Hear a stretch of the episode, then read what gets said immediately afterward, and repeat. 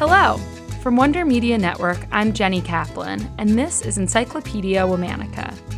Today's tastemaker was an Argentinian cook, baker, and media personality whose cookbook was such a bestseller in her home country that it's said to have only been outsold by the Bible.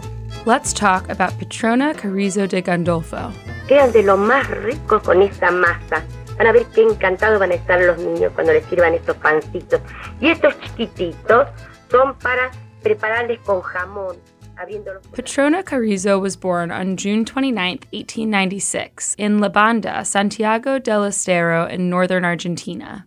She was the youngest of seven kids. Petrona started her culinary career working in a kitchen in Santiago del Estero. There, she met her first husband, Atilio Gandulfo. The two married and moved to Buenos Aires. Atilio got a job at the post office and Petrona began work at a company called Primitiva de Gas. Petrona's role there was to talk up the benefits of gas cooking. She made personal appearances at stores to explain why cooking on gas was better than wood or kerosene. The company created a brochure advertising Petrona's skills, and a career was born. From the pages of that brochure, Petrona's next jump was to radio. She became something of a radio star, appearing on a variety of programs to give domestic advice. She began on an old school long wave station called Radio Argentina before moving to Radio Excelsior and then Radio El Mundo. In 1933, the first of Petrona's five books was published. It was part recipes, part home advice, and domestic tips. It was very well received despite the fact that it was somewhat disorganized. Petrona would send recipes to her publishers to add to a previous print in haste. Therefore, pages referred to illustrations that were excluded from later editions. Petrona's measurements also weren't particularly consistent, and the illustrations showed massive cakes and pies that are lovely to look at, but unlike anything that her readers could actually afford to make at home. Still, flaws and all, Petrona was a wildly popular author and her books became iconic in Argentine kitchens.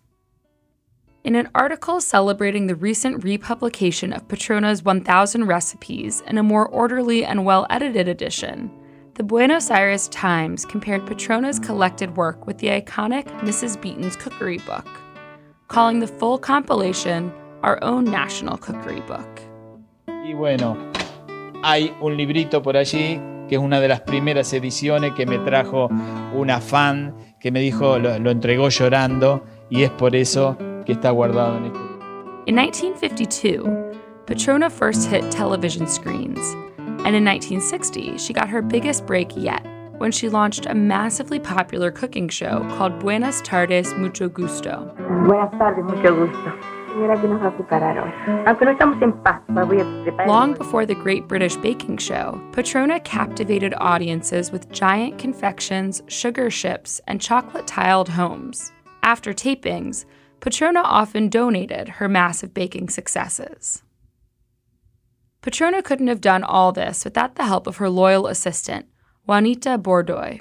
Petrona was not known as an easy person to work for. She also, interestingly, kept her age and her maiden name seriously under wraps. Petrona had a heart attack at her home in Olivos and died on February 6, 1992. She was 95 years old. Doña Petrona left an enormous legacy. Her books became staples in Argentine households and broke national sales records, beating out famous national authors like Jorge Luis Borges.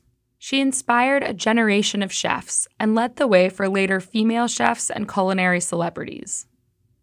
Tune in tomorrow for the story of another tastemaker. We'll be talking about a pioneer of Southern cooking. Special thanks to my favorite sister and co creator, Liz Kaplan. Talk to you tomorrow.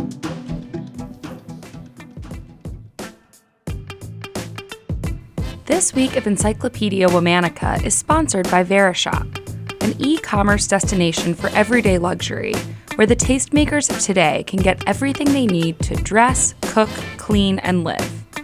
Go to verishop.com slash encyclopedia. That's V E R I S H O P dot com slash encyclopedia for 15% off your first order.